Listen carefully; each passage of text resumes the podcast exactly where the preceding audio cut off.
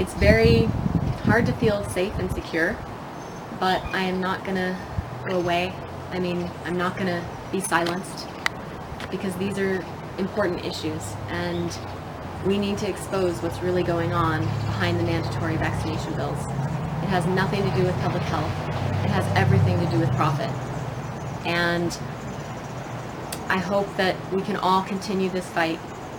It's a long, we may have lost the battle, but we still have a war to win. And hopefully by documenting this intimidation, they won't be able to get away with it um, in the future with me and with anyone else who speaks out. There is some evil going on here. We need to fight it.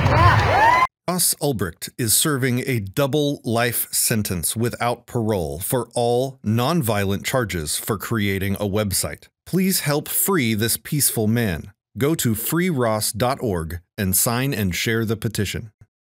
Today we have a show for you that we wish we didn't have to do, and actually most of the shows that we do, I wish we didn't have to do. I wish the world could just know everything that I know and we know, and that we didn't have to be in this pandemic right now. But today we are joined by Tina Marie. Tina was the best friend of Brandy Vaughan, and Tina actually arranged an interview between myself and Brandy that probably would have happened last week, except it didn't happen because Brandy, a perfectly healthy woman in her mid 40s, was found dead.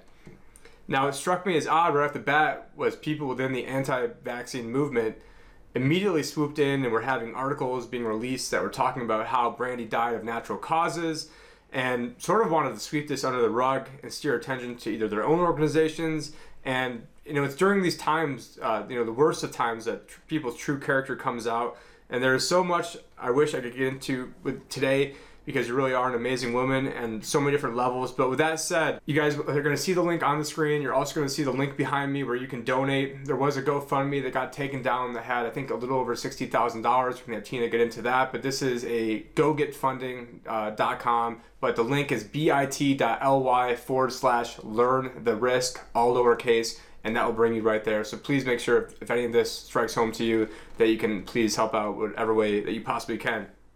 Now, uh, you know, there's a lot of different, you know, it seems like new. I mean, really, I mean, I guess I want to start off by you know thanking you for doing this. I know that, you know, obviously Brandy was a big influence in the movement, and not a lot of people, uh, you know, really know really what's going on or know her as well as you did. And can you maybe start off by saying and letting us know exactly who Brandy was, how she became, uh, you know, whistleblower, how she be, how she started to learn the risk, and then uh, maybe get into um, you know any other details that you want to get into. Uh, so Brandy used to work for Merck when they were selling Vioxx, and it was killing thousands of people. And Brandy, um, she she said behind the scenes they were telling them they were basically pulling in the sales reps and ex- telling them how to keep sales going, even though they knew thousands of people were dying from the drug. And that's when her eyes opened up to what the pharmaceutical pharmaceutical industry is all about and got out of that industry.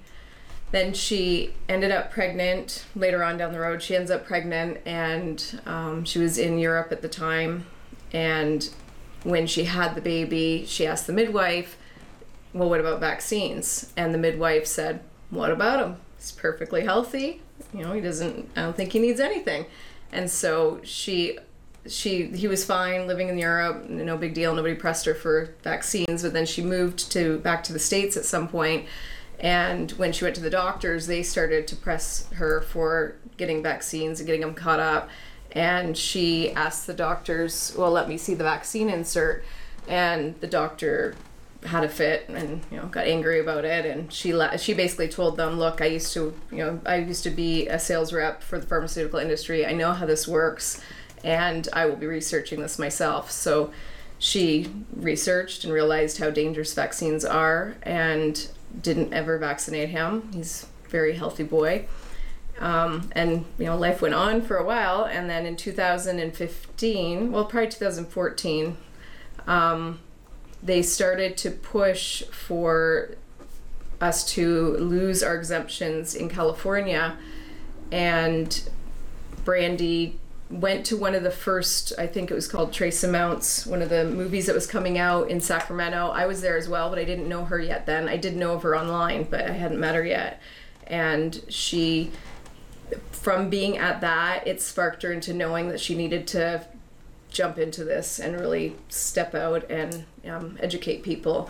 Uh, she always knew that just chasing you know politicians and begging them for our rights isn't going to work unless people really understand the dangers of vaccines. People won't fight for their rights unless they understand what the you know repercussions are. And so she um, jumped into you know creating learn the risk. And when was the last time you had seen Brandy? I mean, it was over Thanksgiving weekend, right?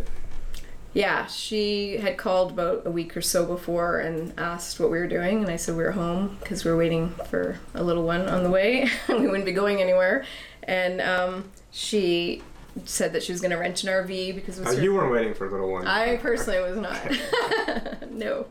Um, she was going to rent an RV, and it was her son's dream to go have an, an RV trip, basically. So she was going to come visit us.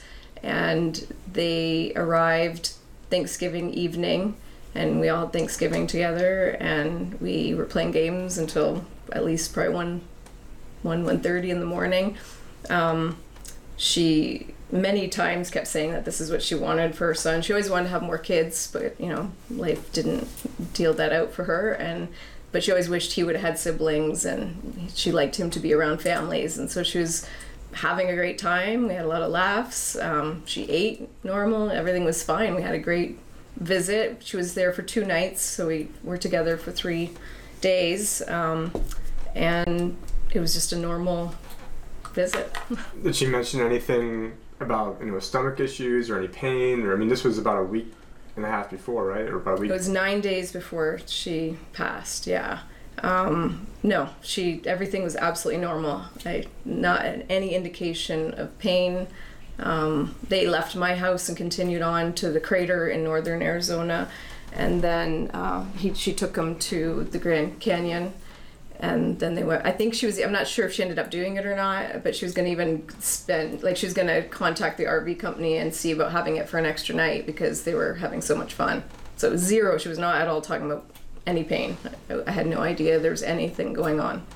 And what about her naturopath or her doctor? Did they mention anything about any sort of uh, pain that she was in or anything that she had So- told them? Yeah, there was a naturopath that reached out to us and has said that she saw her about four weeks before, and there was no um, complaints of any issues. And I think it's that naturopath that also knows who she had seen a year before because it was in the records. And someone reached out to that one as well, and that was a year before, and that one as well said there was no history of a gallbladder issue. Now, was there any history of, you know, obviously when it comes to big time whistleblowers, there's always threats and intimidations. Can you kind of get into maybe some of the threats and intimidation that Brandy had experienced? So back when we it was um, we were fighting, I call it BS two seven seven. It's SB two seven seven in California. Um, she online it was probably around May or June. She started to speak out about the controlled opposition within the freedom, the medical freedom movement, and she really was getting attacked online. And I I just was thinking, you know, someone there's no reason why someone would be putting this information out there unless it's true because there's no good that would come out of what she was doing. And everything she said made a lot of sense to me. And so, and I was really paying attention to the movement as well because they would always Was this say 2014 or was this this? is like 2015 and so i was always paying attention to the moving parts of the movement as well because it didn't make sense to me they would try to tell us oh don't talk about you know it being poison or toxic just say that you want your you want your choice just keep focusing on choice and i thought no like if you know it's dangerous and it could kill a baby Or spread out your poison. yeah, or spread out the poison. That wasn't good enough for me, and I didn't. I felt like a watered message, a watered down message was dangerous. It's not honest, and so sh- that's how Brandy would speak. And when she was speaking out, I really, I um, resonated with what she was saying. And then at one point, um, they they were having rallies all over, and nobody was saying they would do a rally in our area. So a good friend of mine, her name's Tessa, she convinced me that we would take on doing a, a rally at the Golden Gate Bridge. And so her and I started, and we had not done a rally before, so we started planning for that. And then Brandy reached out to me and asked if she could help if she could sponsor it and help us find speakers and you know and i was like i would love the help because i haven't done this before and you know i was happy to have her lead the way. So that is when we first met which was in july 2015 um, and she had arranged for Toni Bark to come out and speak at that event and a few other speakers. And her and i were pretty much inseparable from that point on And in terms of uh, different dangers that she had faced, uh, and in terms of like her home being broken into, So when she was calling out controlled opposition and really starting to jump into the, um, you know, speaking truth of, about vaccines and about what was going on internally with the movement, she started having um, a lot of intimidation things happening. Uh, they someone broke into her house. She did a video. It, it can be found online. Um, she did a video that basically showed how they had broken and no nothing was taken, but it was almost like a just kind of like a warning to her. So they took her um, her laptop, which had been sitting on top of the microwave, and they just set it in the middle of the floor in her kitchen. And they and this was hidden windows. away, so it wasn't Yeah. just a normal microwave. It was a microwave that was underneath, Underneath. something else, and So they just did things to like show. They put a bench in front of one of the windows. Um, that the only window that had blinds open, as if like a sign of we're watching you. Um, and I think it, is, it happened a couple of times. her keys. Her keys, and then she would always say she felt like um, she felt like a sitting duck. You know, just waiting for something And she to happen. said this in several different speeches too. Yeah, and then they ended up leaving this big duck statue in her backyard on a table. Um, so after that happened, she ended up renting her house out for a while and moved out. She never slept there again after that happened. Um, and then she eventually sold the house and moved to Europe because she didn't feel safe here. Uh, she has family in Europe, so she wanted to be closer to them. Um, it's actually her her son's um, from her son's side, uh, and she but she didn't live in France because um, they have vaccine laws there that are quite strict. They don't have as many vaccines, but they're still very strict about the vaccines, and she didn't want to be living somewhere that was going to try to force them on her son. Yeah, just today, France announced that if you didn't get vaccinated, if you aren't willing to get vaccinated, that you lose the ability to use public transportation. Right. That was yeah, today. they're much, they're very strict there. So that um, made her too nervous. So she ended up moving to Barcelona, Spain. And while she was there, I think she enjoyed it at first, but her son did not acclimate well because, you know, English is his first language. He does speak three languages, but he, he wasn't as strong with his Spanish. And um, I think he just he just didn't feel as confident there and she he just wasn't enjoying life as much they, they, he really missed being in the states and she was missing being in the states she's loved california loved santa barbara um, so she moved ended up moving back with him after a couple years i'm losing my train of thought as to how long she was there now um, and then she first moved up to Sausalito because she still didn't want to go back to Santa Barbara, but Santa Barbara is really where she loved. So she moved up to Sausalito, wasn't liking it there, then ended up moving somewhere else, and then eventually ends up back in Santa Barbara, which is where the break ins had happened. Um, and she just moved back there, I think, in March of 2020. And I guess what is odd that she had, you know, multiple break-ins at her house, multiple threats and intimidation. She had, and you can kind of get into maybe the warning that she had. I think it was December first, two thousand nineteen, Yeah, on her Facebook page. a friend, a good friend of hers, had um, encouraged her to um, put out, basically lay out um, if she were to pass an early and untimely death, that she wasn't suicidal, she has no health issues, and basically a list of what she wanted if she were to pass away. Um, early, she wanted a full investigation. She was very clear with her directions of what um, what she wanted for her son and for you know she wanted a full investigation because she knew that it would be they would try to sweep it under the rug.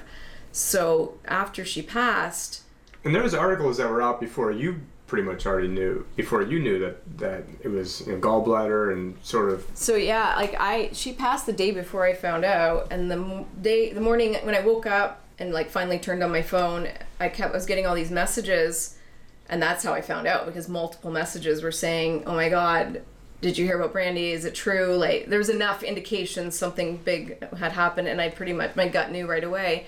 Um, and then I was given a phone number to someone in the movement that had information, and I called them, and they got me the number for the social worker, which I left a message for the social worker.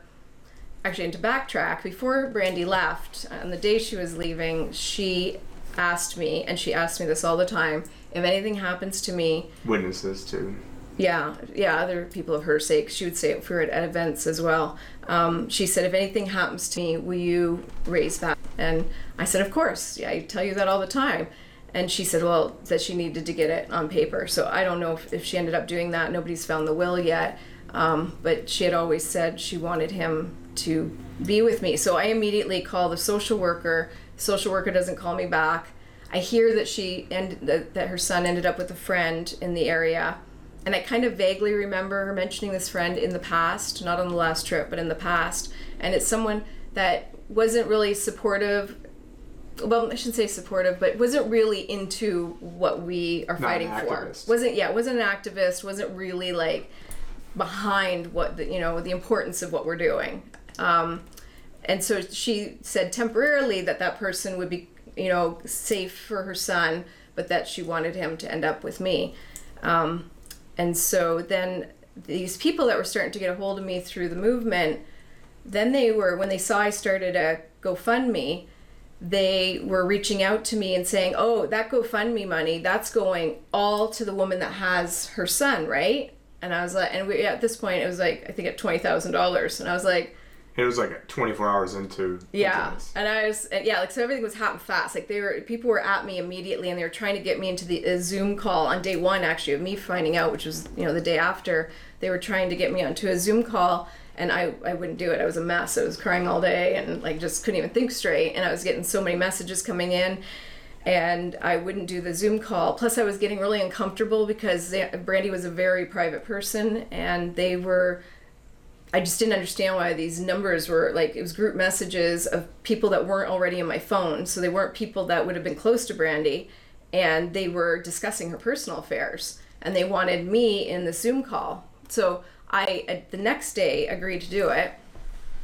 And then they in the Zoom call tried to um, they tried to force my hand into okay well a lot of people thought that the gofundme was just for her son. So you need to if they we're going to set up an email and if they write in and say that their money was just for her son then you need to like move that over.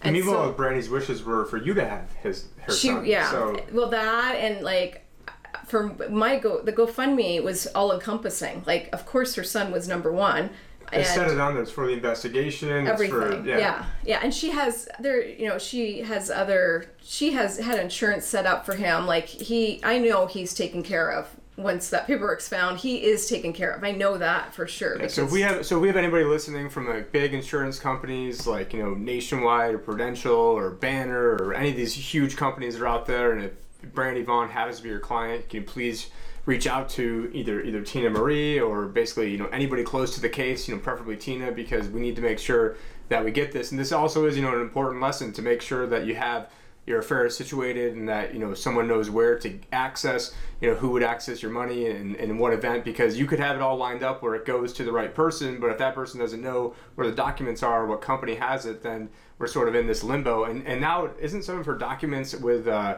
sort of her one of her neighbors that's just like a, a so he's an estate planning lawyer but it wasn't her state estate planning lawyer and so now he somehow has the documents. So just because i'm a financial advisor i can't just go oh well i'm going to go take over your fidelity account because i'm a financial advisor and you die. I mean there's really Yeah. not saying that he's doing anything wrong necessarily but uh, you know how does somebody just happen to who has the authority to just give somebody else someone's documents from what allegedly from what i understand? Right my fear is that these people that clung into me immediately trying to control the gofundme and ended up ultimately getting it taken down um, at $60000 it just all got wiped away and so people are still needing to um, ask for their own refund back they're not it's you know not at this point everyone should basically never use never. gofundme I knew better again too. I was just, I was tired when I did that.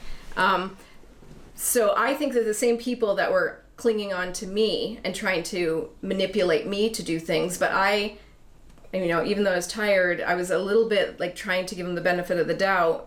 But I know how this movement works, and I know how private Brandy was, and I know Brandy didn't trust many people, and I knew she didn't trust some of these people that were coming after me. I mean, I- even random text Oh. group text messages of people that if they're not close enough to be in your inner circle, and now they're close enough to be calling the shots. yeah. And then it's also, I mean, very classic conditioning psychological operations where you try to build consensus and you have a, a group, sort of a Delphi technique where you have different sort of moles or insiders and you basically isolate. In this case, you're the only kind of person that was that was sort of in her corner, and then they're able to use this groupthink consensus to then get you to agree to something while you're in an, an emotionally depleted Right, state. right. And it's just, uh, yeah, I mean, it's a classic sort of psychological like psychological operation that it seemed like they were trying to. I mean, it's sort of like you know a sales technique, uh, you know, things Yeah. that you learn in these different types of. Uh, they were like professional in what they were doing. I'm still like trying to mourn my friend, and I have people coming at me trying to make me do things, and they were people that she didn't trust. And so after that um, Zoom that I did with them, then they one of them sent this itinerary of what we had talked about, and then there was a piece in there of saying that this one person was going to oversee the whole thing to assure that the money got you know moved over, and that was the person that I know for a fact she didn't trust. And my gut instincts immediately felt like, no, I'm not doing any of that. This is this GoFundMe is for her son and for everything and these people have no who are they to try to tell me what to do. And so i wrote back and said um, brandy would not be comfortable with her personal be personal affairs being discussed in a group like this. She didn't trust many people. And i would appreciate that you um, respect her space basically at this time while we get things figured out. And the one person wrote back and said, Yeah, as we stated above, as if I was still gonna go along with their team. um, and I just ignored it. At that point, I just blocked them all and I ignored not. it. pro- Yeah, I mean it's another it's, Manipulation another, it's another psychological manipulation tactic to do something like that, and and then that way you get you know eight people to say one thing, one person saying something else. I mean those eight people, I'm just making up that number, had probably nothing to do with Brandy or very little, or you know she took a picture with them once, Right, and now right. You know they're trying to use this as a big money Yeah. grab to, and as a, an attention grab. And the thing is, I really hope that this backfires big time against everybody, especially the people that took down the GoFundMe, because this, this should have not sixty thousand, which I mean right now it only has thirty. I mean this should have thirty million because I mean what Brandy was able to do with you know a relatively small amount of resources and pretty much you know you volunteering, a few other ladies volunteering, and the amount of work and activism you're doing because you're out there. I mean every single event that you go to, not even event. I mean, event could be going to the grocery store. and You're out there putting learn the risk cards and all the all the uh, all the cars. You're going into the gas stations and putting them in the slots. I mean, every single place you go, Tina is doing this sort of stuff, and she's doing it without a mask. I mean, how many times have you put a mask on during this whole entire pandemic? Zero. And how many states and co- how many countries? been- How many yeah. countries have you been to this year? I've been. Three. I mean, Canada. Oh, no, I haven't been to Canada. Just across. I've been just across the states. Mexico, just before it all started. Um, I've been to Illinois, uh, all the way to Georgia. I've been to California a couple times. Yeah, and I I've never put one on.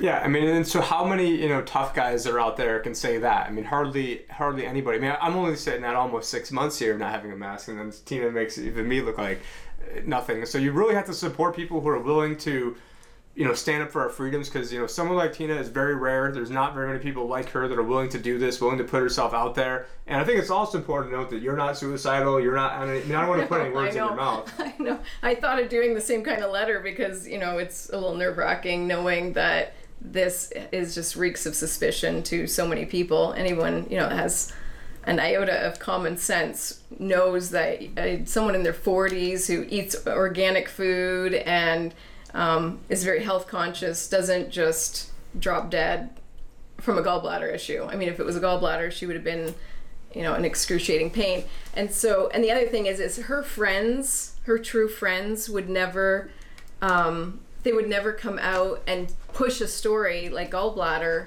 out of the gate. They would respect her wishes and uh, wait for the investigation to reveal, and you know, a second autopsy if we can make that happen. And I, I'm not suicidal either, so I'm gonna be really obvious if you know we're both found dead, and I want to. I'm not I gonna no health manifest that. Yeah. Zero, none. I don't even get headaches.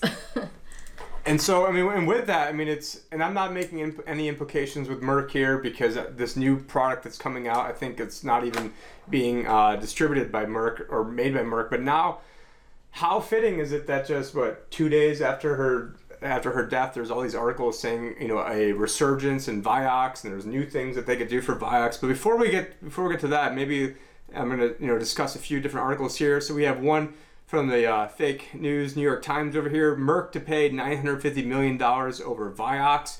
And then there was another, and that was mainly fines that went to, you know, Medicare to the government, which, you know, I don't really like the government getting more money for all this stuff. But then here's one that actually went to, and I mean, it's sort of a, you know, a gallows humor type laugh there. But then we have from CNN Money, Merck settles Vioxx suits for 4.85 billion dollars, and the drug was approved in 1999 with annual sales rising to 2.5 billion dollars, and that's a year, and was used as an anti-inflammatory painkiller for arthritis patients.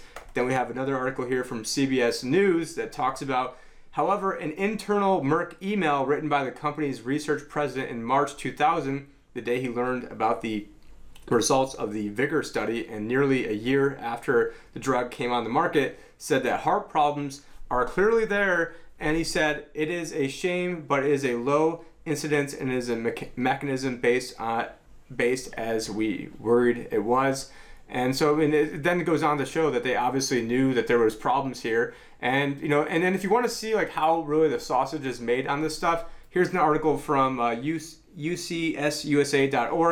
Merck's manipulation of the science around Vioxx also included a pattern of ghostwriting of scientific articles. Internal documents reveal that 16 of 20 papers reporting on clinical tri- trials of Vioxx, a Merck employee was initially listed as the lead author of the first draft on the published versions. So when, when people are always like, "Oh, we need more regulation," well, who do you think is, is doing the regulating? I mean, you get Goldman Sachs that's always in there, you know, regulating what's going on in the financial system. You got a former Federal Reserve Governor and Janet Yellen, who's now going to be the head of the, of the, of the uh, Treasury Secretary, even though basically the Fed was, if you believe, and this is probably coming out on December 23rd, the day that the Fed was created. So make sure you watch my Jekyll Island documentary that we just released. And by the way, all the articles we just linked are going to be on the website as well as, as well as the Go, uh, not Go Go funding, but the Go Get funding link as well. But you're always having, you know, basically the fox guarding the hen house. And so all these people say, oh, we just need more regulations, it's always the worst people and that are always end up in charge. And I just wish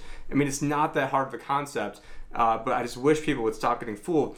Anyways, on the published versions, an outside academic was listed as the primary author. In one draft of a Vioxx research study that did not yet have a prominent outside name attached, Merck officials listed the lead author only as external author. A Merck scientist was also found to have removed the evidence of three heart attacks among patients in a dataset from the results presented. And tragically, Merck's manipulation of its data and the FDA's resulting approval of Vioxx in 1999 led to thousands of avoidable premature deaths and 100,000 heart attacks. I mean, even if you believe the coronavirus numbers, I mean, it puts it at, you know, basically it's a third of what you know went on with the coronavirus just you know in terms of you know heart attacks assuming that you believe the real numbers and then we have one more over here this is uh, a company called stat it's Tremeau, for, I'm probably mispronounced that. Pharmaceuticals, a privately held Massachusetts drug company, is about to begin clinical trial trials of. Going to mess this, mess this name up. Rovaxabib, which you know I don't I haven't taken a single a single pharmaceutical since 2005. So pardon me if I don't know what the names of these are. The generic name for Vioxx as a treatment for hemophiliac arthro- arthropathy. I'm butchering this over here. A persistent joint disease for which doctors often prescribe Vioxx off-label, and the timing. And they're saying that the timing seems suspicious of this because, and I'm like, oh, it's going to get into Brandy's death? No, it's going to get into because the the senator Michael Enzi out of a Republican out of Wyoming was one of the main guys who was basically helped, you know, through the Senate, you know, basically help, you know, force the the hand to make Vioxx illegal. Now he's stepping down. Brandy is mysteriously dead, and now they're and I, I'm not implicating these people. I'm just saying, you know, as somebody that follows the money, I mean, it's very, very coincidental that you know the main person responsible for getting Vioxx off the market is now dead, right as Vioxx is about to make a return, not through Merck, not saying it was Stat or this other company, but it's just very, uh, very coincidental to me. I mean, I, I mean, I know I'm a big conspiracy theorist over here, but you know, batting about ninety nine percent and all this stuff. Well, and within the medical freedom movement, when they were telling me that they kept telling me I had to, um, you know, put funds, those funds had to go just to the son. And when they kept pushing that, the other thing they were pushing was that leaders, I don't say the names, but they listed the names, leaders in the medical freedom movement will not support the fundraiser unless it's only for her son. So that basically told me these leaders in the medical freedom movement do not want to honor her wishes and have a full investigation. They don't want there to be money for an investigation. And so they listed specific names who would not support, and I don't need to say the names. Anybody that's within the medical freedom movement can um, just see who's pushing the gallbladder story and who is not supporting the fundraiser that I put together to cover everything that Brandy wanted she didn't trust any of those other people. So the only fundraiser that's legit. Especially if she already had life insurance that could be going into a trust. I mean, they. I mean, who is it for them to say, you know, exactly where the money should be delved out to? That's right. Uh, and and what people think that, and, and I saw one person respond, "Oh, well, Tina's already raised thirty thousand dollars, so that's plenty for the, to keep learn the risk alive, and plenty." I mean, and for investigations and autopsy, and like they're crazy. It's like no. Instead, you should go send the money to her neighbor. You know, because you know, and it wasn't even the neighbor that was watching the kids. You should send money to the neighbor so that way we can pay Brandy's rent. Like at this point, you know, who cares about her rent? She's dead. You know, that's the last thing people should be cared about. It should be, you know, getting the investigation and making sure that there's not people who are muddying the water. And she could have died naturally. I'm not saying that that's not something that could have happened. Uh, I mean, the Easter Bunny could be coming, you know, down my make believe chimney. You know, and you know also. Well, she but, clearly laid it out in December 2019 on her page. She said, "This is something that I wish I didn't have to write," and she clearly laid out what she wanted to have happen if she were to have an untimely death. So there should be no question Publicly. what needs to be I mean, done. almost- yeah, almost her exactly friends, year to the day. Her friends support that. Anybody not supporting that is not her friend, and they can't be trusted. And I do believe that they got in with the woman, her friend um, that's local. Uh, and I know for a fact through family members that they were bad mouthing me. And so at first, nobody would even speak to me because they'd gotten in there to try to discredit who I am to Brandy. Um, but because um, people that knew Europe uh, personally, they you know were able to. It took me a week basically to undo all the damage that was being done. And it's always, you know, it's the beginning when it's the most valuable time to, you know, be on point with everything. And and so, I mean, it's very clear that Brandy had her wishes. She laid them out, said what she wanted to do, and then you see all these people immediately come in and try to take control of the situation. And I want to know for these people, I mean, how many learn the risk have you cards have you passed out and put on windshields? How many, you know, conversations have you had with random people going to get coffee? How many times do you go and put it on different cars? How many times did you mention it? If the answer is zero, uh, you know what you should do? You should, I mean, I, I want this to be a family show today, but you should, you know, probably, you know, keep your mouth shut would probably be the nice way of saying that. And so now these people that had nothing to do with this ever now want to then make themselves to be the Yeah. shot callers of this whole thing. They would say, Tina, Brandy had a lot of friends, like trying to, you know, act Downplay. like, yeah, downplay how close we were. Tina, and then you, you know, try to look at their pictures and well, they might have one or two, you know, At at a a booth or something, or put up one sign with learn the risk in the early days and then, you know, ghosted. They never, they were not true supporters of learn the risk. I took a picture with somebody Or once at a booth. Actually, a lot of times at a booth, and I got actually got a death threat over it once because like a guy who I literally my only real connection with him. I took a picture, and it was actually a really nice guy, and I got a death threat over it. And it, you know, it was basically like, hey, I know you're gonna be at Anarchapulco, and sent me a, you know all these articles of people getting beheaded and tell me to oh watch my it and stuff. So. Uh, but you know, I went anyways, and uh, so I guess if yeah, so I guess if, if I'm lost and beheaded, then we know the person to go after. so, but not to joke around about this stuff, but it it just you know what else do you want people to know that you know that we haven't covered? You know whether it was about brandy or whether it was about learn the risk. I mean, maybe do you want to get into what it was in the vaccines that you know first sort of I guess alerted Brandy and, and you know kind of caught her off guard when she started looking at those actual vaccine inserts. I mean, so people and a lot of people, if you've made it this far, uh, you know, it might already be common knowledge to you. But if, if you are watching this for the first time in terms of you know understanding dangers of vaccines. Can you kind of get into maybe some of those dangers that Brandon Well, I mean- discovered? just have to go to the ingredient list and you know look up the ingredient and the effect it can have on your health and you know there's like polysorbate 80 um, trace amounts of thimerosal which is basically mercury but you give that times the 70 plus doses by the time a child's 18 and that's still a lot of mercury And it's all cumulative, and like Yeah. everything we eat. So if you're eating fish, and all bioaccumulates inside of you. high levels of aluminum and aluminum's been linked to you know neuro it's a neurotoxin so you know it's been linked to alzheimer's, and dementia um, and going blank now Speaking of Alzheimer's, speaking of Alzheimer's, speaking of Alzheimer's, uh, I'm, going on very little sleep and that yeah, that's one thing is that you basically the first week. I mean, how much? and the first that? week after she passed i would sleep for three hours and then i'd get up and go again so in the first week i got i think i was keeping um, track of it i got 24 hours of sleep in seven days and then after that i started to get you know maybe five hours instead in a stretch And, and what uh, what did Brandy have to say about the coronavirus vaccine? Because it is a different breed of vaccines. I mean, this is now an mRNA vaccine that's even, uh, I guess, crazier than anything else. I mean, it's completely unproven, untested. I mean, it's just as uh, she would say the same. I mean, they're all dangerous. They're all dangerous. Some are they more dangerous than others, but they're really all dangerous. There's not one good one. They're all you know more risk than benefit. There's no benefit.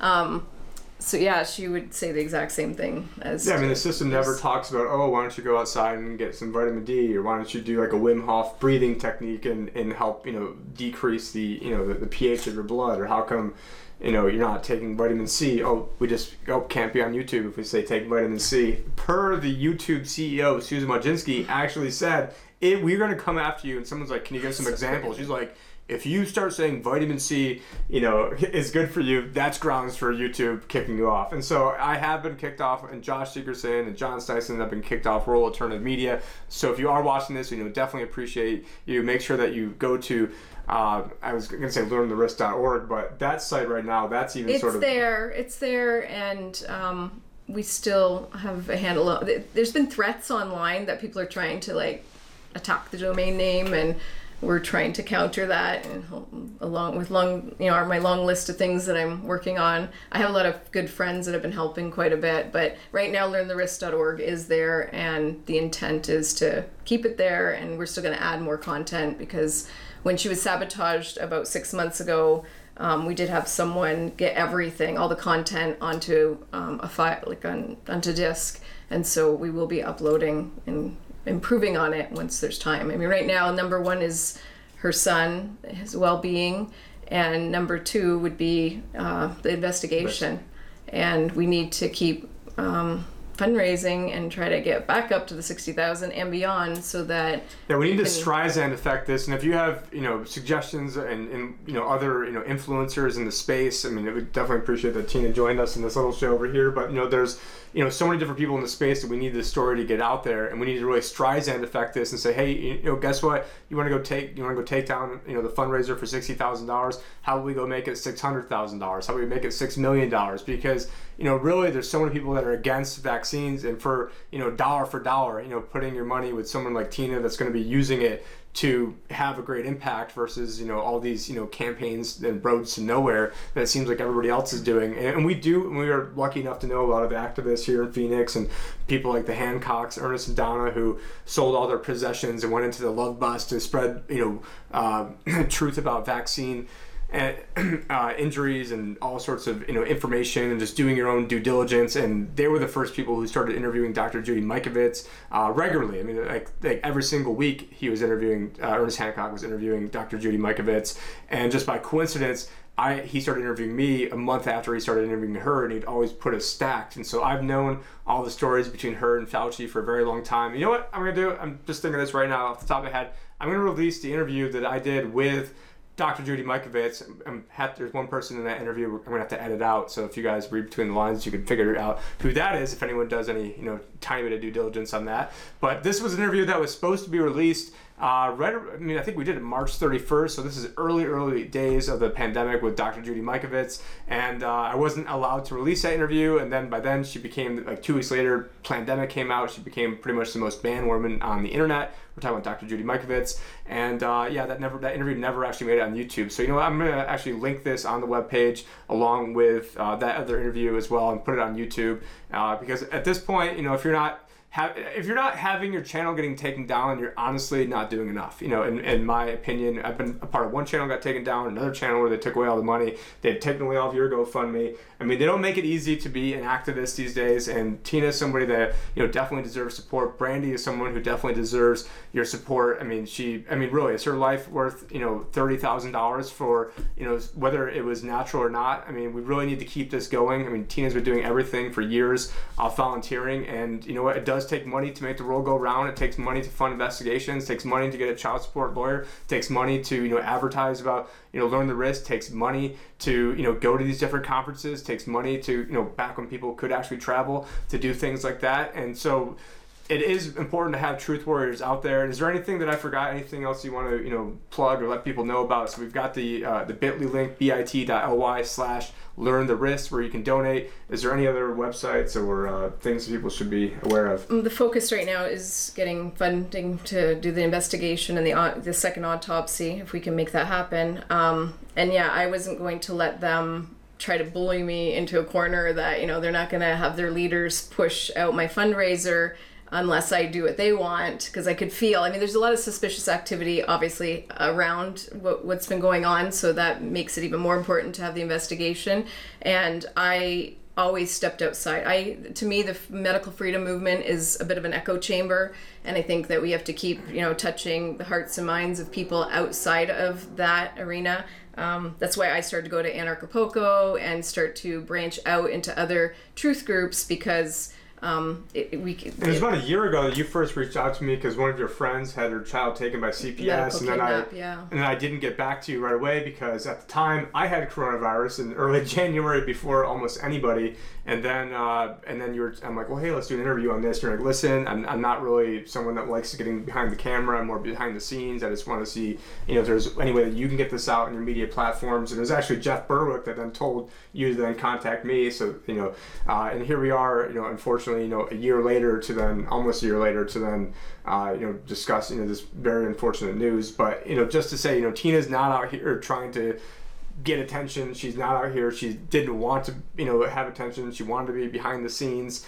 Uh, and the only reason she's doing this is because her best friend passed away and she wants to honor her friend's wishes and so that's why Tina is doing this. It's not to get fame. It's not to say, oh, look how many Instagram followers I have. Look how many this I have. Because honestly, actually, she does have you know her full five thousand you know friend list and uh, five thousand people blocked blocked too on Facebook. yeah. But it, but it's not about that. It's about getting the information out there, being you know true to yourself, true to you know everything that's going on out there. And is there anything else uh, that you want to get out there today? No, that's everything. I just want to honor Brandy. She every she basically, I mean, there's a chance she gave her life to us for this movement, and she deserves to be honored for all that she did. And we need to have a full investigation.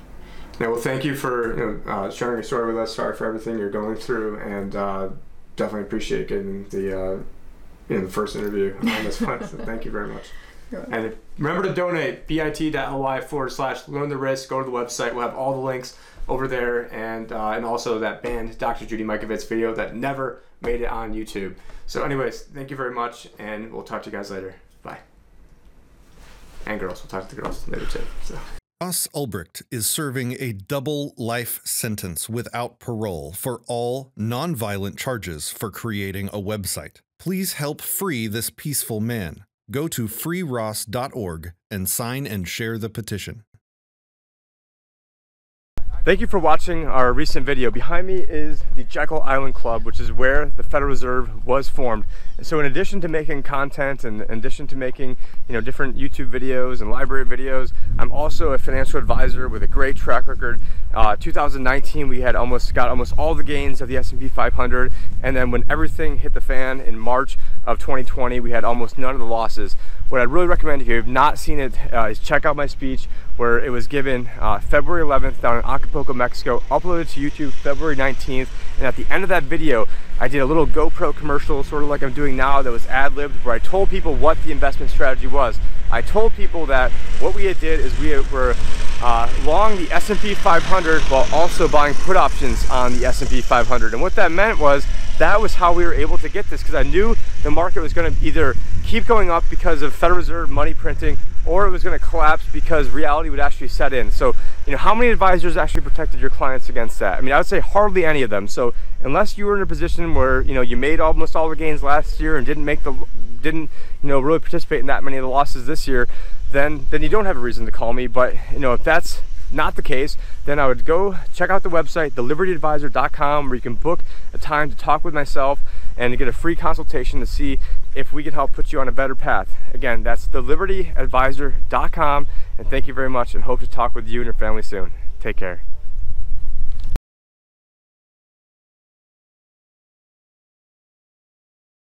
Hi, I'm Brandy Vaughan, and for those of you who don't know me, I um, have been an activist speaking out against SB 277 here in California.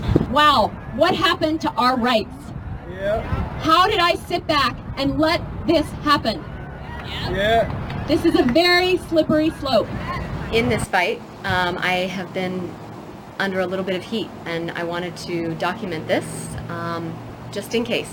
I wanted to show some of the intimidation tactics that I've been under. There is a lot of shady stuff that goes on behind the scenes. I um, got involved in this fight because I used to work for Merck here in Santa Barbara where I live and I worked there from 2001 until 2003 and I sold Vioxx for Merck. Vioxx was eventually taken off the market and it was proven that Merck had knowledge that it increased uh, heart attacks and stroke by two times and it uh, injured and killed a lot of people. It was eventually pulled off the market and I lost a lot of faith in the healthcare system.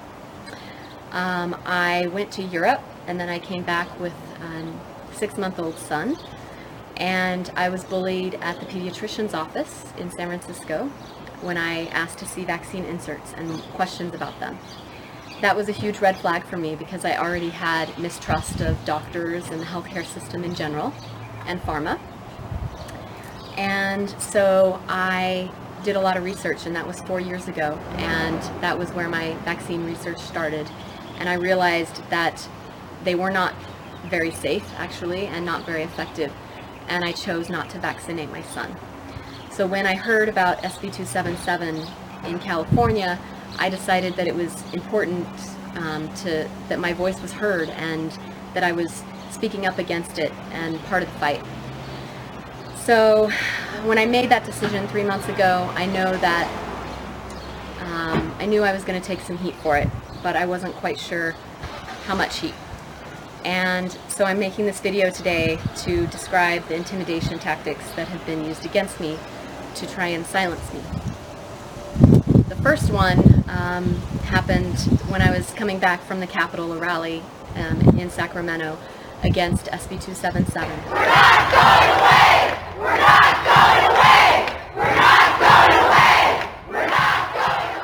And I came home with a friend to um, my hide key being on my on my doorstep, open to the key. And the story behind this was a year ago when I bought my house, I hid that deep in the bushes. And six months um, ago, I had looked for it because I thought, well, probably not a good idea to have a key to my house outside my, right outside my door. Um, I couldn't find it, but when I came back from Sacramento, um, that one time, it was about two months ago, that the key was on my doorstep, open um, to the key.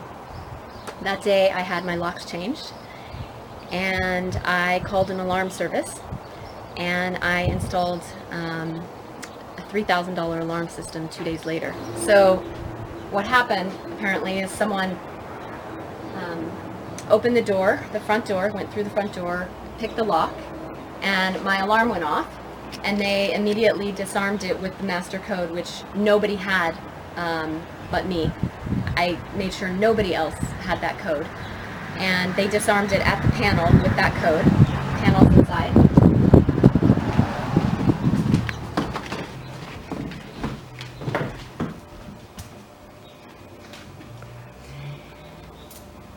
According to the alarm company, um, at 3:45 in the morning, somebody entered in through the front door. The alarm went off. They disabled the alarm by putting in the master code right away into the panel.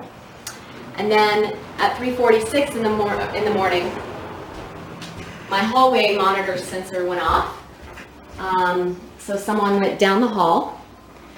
And then at 3:48, someone opened my dining room window and then closed it right away. And then if you notice, the dining room window actually faces out towards the backyard, which is much more private than the front door, which they used to enter that time. And then they went over to the keypad, entered the code again, and then left through the front door at 349.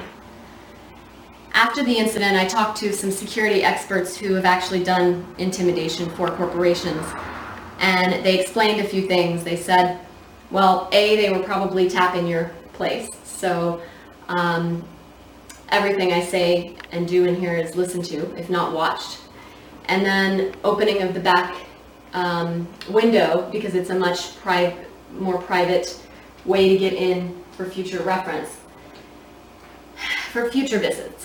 Um, when I did return home, um, and the, the, the police came in and made sure nobody was here, and then I came in um, after the alarm was set off, after the break-in.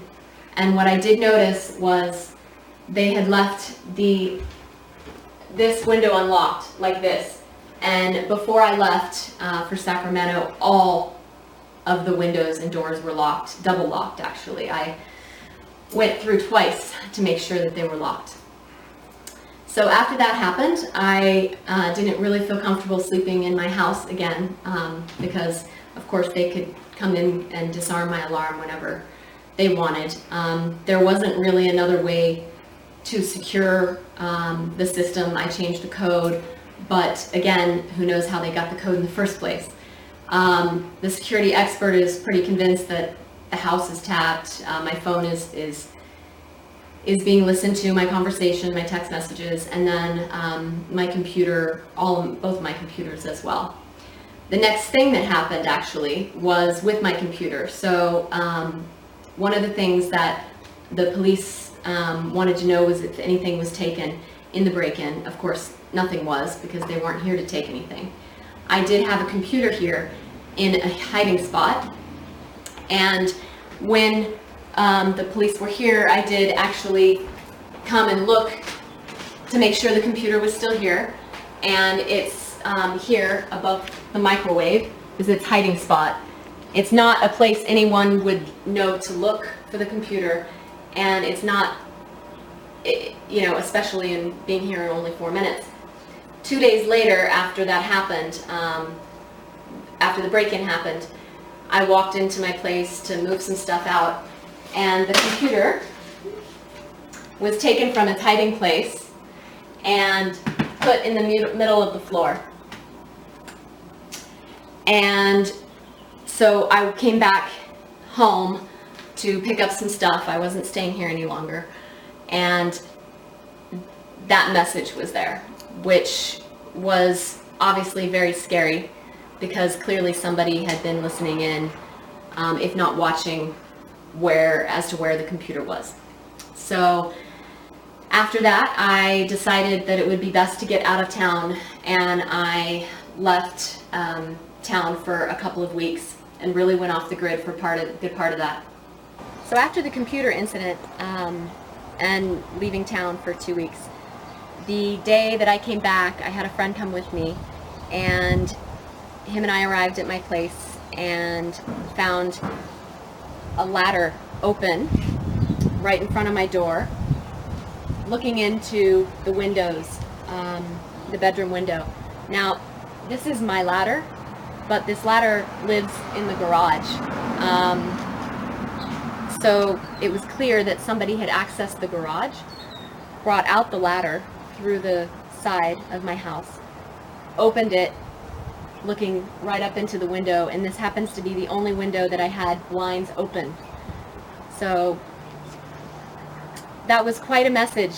Um, the security experts said, wow, what a better message than, than to say we're watching you. And this actually happened the day that I came back into town. So they clearly knew that, um, well, it happened the night before. Um, they clearly knew when I was coming back.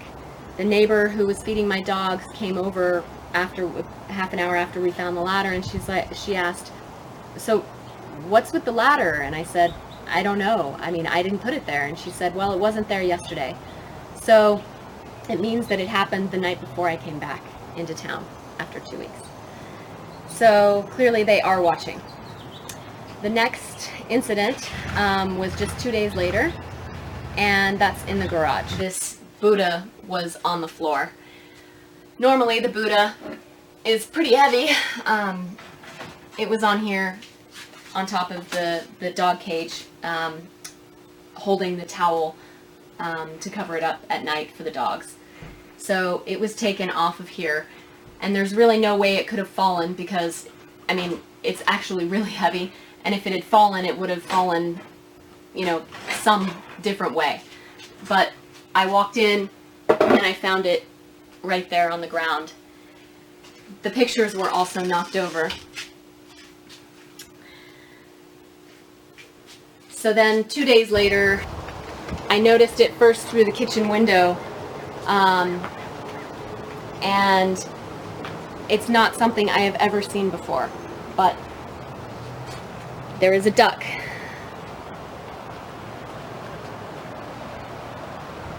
on my table. And when I talked to the security experts, I said, I don't understand the duck. And then it came to me that I had been on my phone having a lot of conversations about people asking me, you know, are you staying at your house? What are you going to do?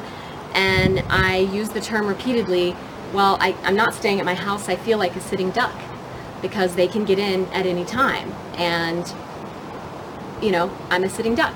And so that was actually quite disturbing to come home to. Um, now I have a duck. Um, I have never seen it before. It's not mine. Nobody else is having access that would bring a duck. It just, it's a clear message that, again, they are watching me. And the intimidation is quite, um, you know, intimidating. And it's quite scary. So after all of these intimidation tactics, it's very hard to feel safe and secure, but I am not going to go away. I mean, I'm not going to be silenced because these are important issues and we need to expose what's really going on behind the mandatory vaccination bills. It has nothing to do with public health. It has everything to do with profit. And I hope that we can all continue this fight. It's a long, we may have lost the battle, but we still have a war to win. And hopefully by documenting this intimidation, they won't be able to get away with it um, in the future with me and with anyone else who speaks out. There's some evil going on here. And we need to fight it. My closest friends here, a big activist in Phoenix, is Tina Marie. Her best friend was Brandy Vaughan of Learn the Risk. And we're all standing on the shoulders of other people here who, uh, you know, were basically doing the work you know before you know a lot of us obviously not not everyone i mean obviously a lot of you know big time people on here too but anyways brandy brandy passed away her dying wish was to have basically learn the risk, be able to maintain itself. She wanted her son to go to Tina Marie, which actually she was at Tina's house on Thanksgiving. I was actually going to go down there to interview her, but I was in, in Vegas over at Kingsley's house, and we decided to do it over Zoom instead, and which would have been right about now. But unfortunately, obviously, that's not that's not happening. But Brandy was a famous Merck whistleblower. She was the one that blew the whistle on Vioxx, and so she knew she was one of their their sales reps. She knew that Vioxx was killing people, and she still blew the whistle on it. You know, to obviously you know great you know expense to herself and her career there. And then you know over the time she was you know threatened several times. I mean, she had her house broken into. They disabled the code within you know seconds, and she had not given the code out to anybody. She had had her house broken into, and she said in several speeches that she felt like a sitting duck, and they put you know like a duck statue in like in her backyard just to, you know to freak her out. But she still kept going, still kept pursuing this, and she said last year if any anything were to happen to me, I want this investigated and had a whole big sort of like manifesto of like what to do. And now, unfortunately, you know, her best friend, the Tina, who's, you know, the legacy contact on her Facebook account and also running the Learn the Risk pages and, you know, an admin at Learn the Risk, you know, she's, you know, people are in the movement are coming after her. And, you know, there's all sorts of, you know, shenanigans going on behind the scenes. And so, you know, right now, I mean, they need money to help, you know, get a, uh, I mean, when, when Brandy was at Tina's house, she said that she, if anything were to happen to her, she wanted Tina to watch her son. And now, know, we're trying to get a, you know, find her lawyer, trying to, you know, she doesn't really have any family. The grandparents are back in France. And so now uh, we're basically trying to make sure that we can take care of of uh, her son and you know who's nine years old and so if, if people want to donate uh, the link is bit.ly slash learn the risk. Again bit it's a bitly link bit.ly slash learn the risk. And that's to help fund an independent investigation. And even if she died of gallbladder issues which you know she didn't tell her best friends whose house she was just at that she had any any right. stomach pains. She didn't tell her naturopath that she had any stomach pains. And now a lot of people in the movement are just like oh yeah well everything is fine. You know no need to investigate. It's gallbladder and then trying to make it a money grab for you know one of their organizations when yeah her watch dying out wish, for those people. her dying wish whether it, she died of that or not her dying wish that was memorialized on her facebook page that she had wrote almost exactly a year ago was if i died this needs to be investigated i'm perfectly fine i, I have all organic everything you know she takes care of herself really well and now that's being put in jeopardy. So fifty thousand dollars was raised within two days on GoFundMe, and those motherfuckers at GoFundMe took all the money and yep. and uh, you know completely you know screwed everything that's going on. So now there's a GoGetFunding and some other avenues. But you know if it wasn't for, I mean she was I was supposed to interview her you know basically right about now, and so it's just you know, if, if they can do it to her, they can do it to anybody else. And I'm sure if, if any one of us died under mysterious circumstances, you want people to go looking into that as well. And even she may have died naturally, but to have so many people in the movement immediately come out and say, you know, nothing to see here, gallbladder, don't don't look at it, you know, and, and you know, it's just sort of you know disgusting, but you know, it it's but yeah, learn the risk. You know, guys can check out her organization. Uh, you know, please you know donate to that one link, and that's just you know what I wanted to say. And thank you to the doctors who are here for you know providing the you know all this just great information. For people to to also see the video that she made before her death, um, say, saying please look into my death. There was nothing wrong with her gallbladder. Um, I can put that link if you don't have it, Tim. Yeah, I did watch. If you want to put that in there, I did watch that video last night, and I am, you know, I've already visited her friend Tina twice since this, and gotten a lot of the inside information on what's going on. And uh, if it was, wasn't for me being at Aaron and Kingsley's house on Thanksgiving, I probably would have would have interviewed her. But uh, yeah, it's just you know, we got to remember the people who are here before us, and if and, yeah. you know if we aren't, and if there's other whistleblowers who are out there that know stuff doing? is happening, no one's going to come out and blow the whistle if they know that no one's going to help them upon their passing.